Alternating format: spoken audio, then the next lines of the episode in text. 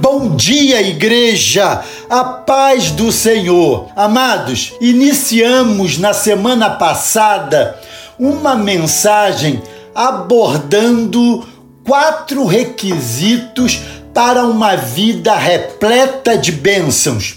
Hoje vamos finalizar apresentando os dois últimos requisitos. Tenha em mente o texto que lemos na semana passada, Romanos capítulo 12, versos 1 e 2, que eu convido você a fazer essa leitura antes de prosseguirmos aqui com os nossos dois últimos requisitos. O terceiro requisito, também inseparável do primeiro e do segundo, é transformar-se pela renovação do entendimento. Você já ouviu falar de metamorfose? É pela metamorfose que a lagarta se transforma em borboleta é uma transformação completa. Essa metamorfose serve de ilustração para a transformação que está em foco nesse texto.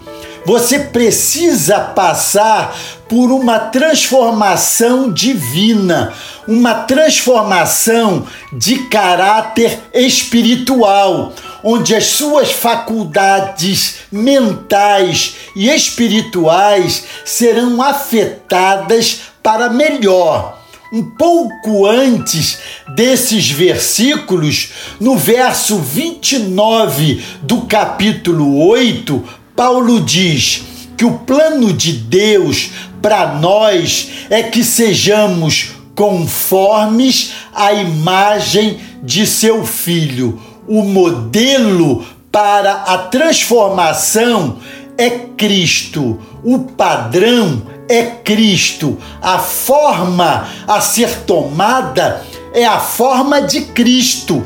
O caráter ao qual se amoldar é o caráter de Cristo.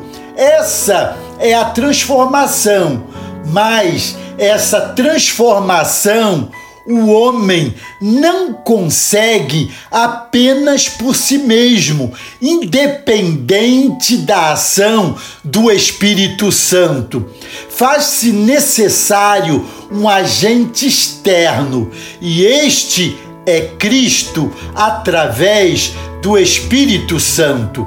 Observe que os elementos dessa renovação enfatiza a necessidade do arrependimento, ocasião em que o homem é libertado do domínio do pecado.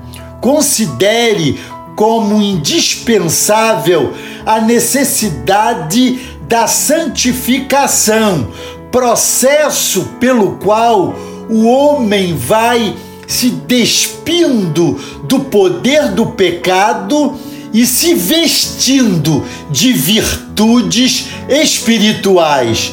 Observe que os elementos dessa renovação enfatiza também o fato de que essa operação renovadora é realização do Espírito Santo, se tratando, portanto, de uma operação divina, cabendo ao homem cooperar com Deus nesse processo de renovação e santificação. Entretanto, essa renovação só pode ser alimentada utilizando-se principalmente e essencialmente do estudo da palavra de Deus. É essencial, amados, que atentemos para esses passos já apresentados aqui.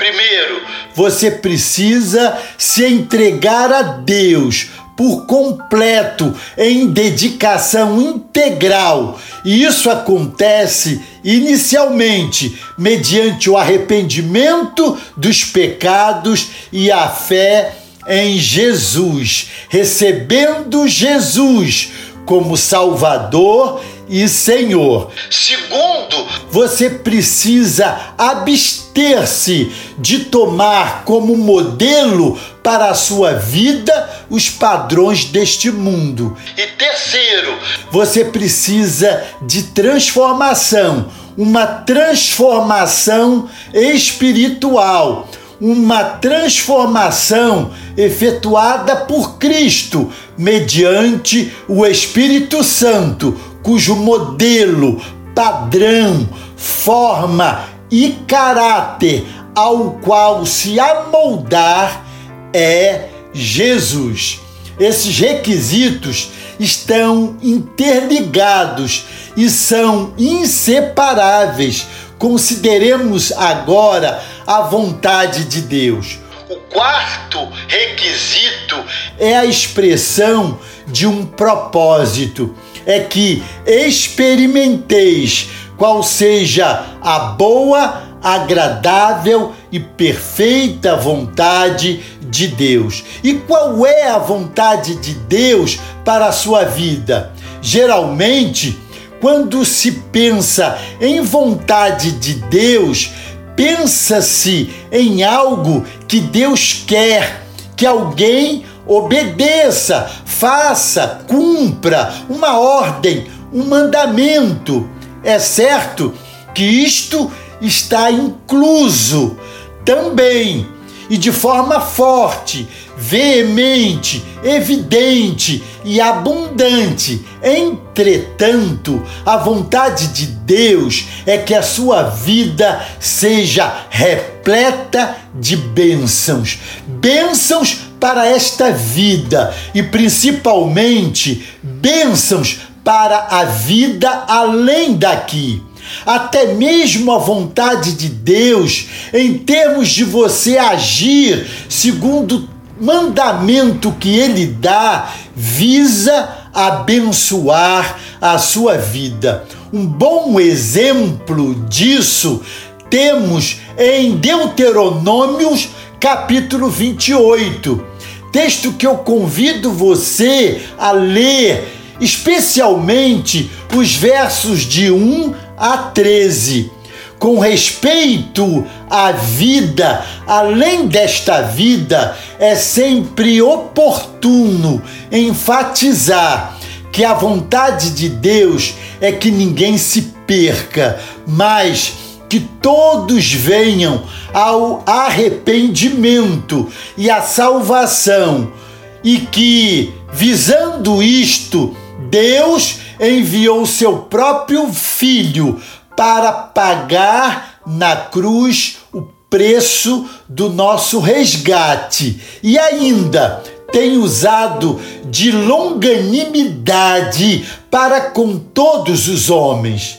Amados, a vontade de Deus é abençoar sua vida.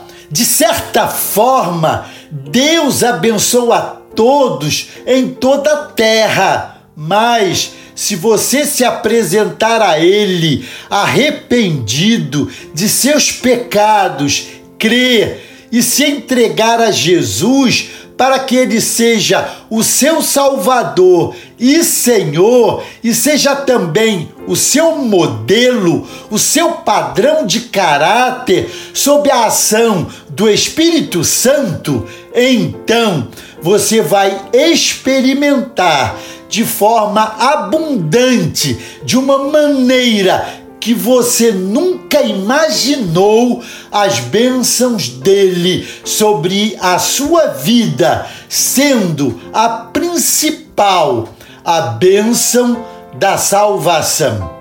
As coisas que o olho não viu e o ouvido não ouviu e não subiram ao coração do homem são as que Deus preparou para os que o amam. 1 Coríntios, capítulo 2, verso 9.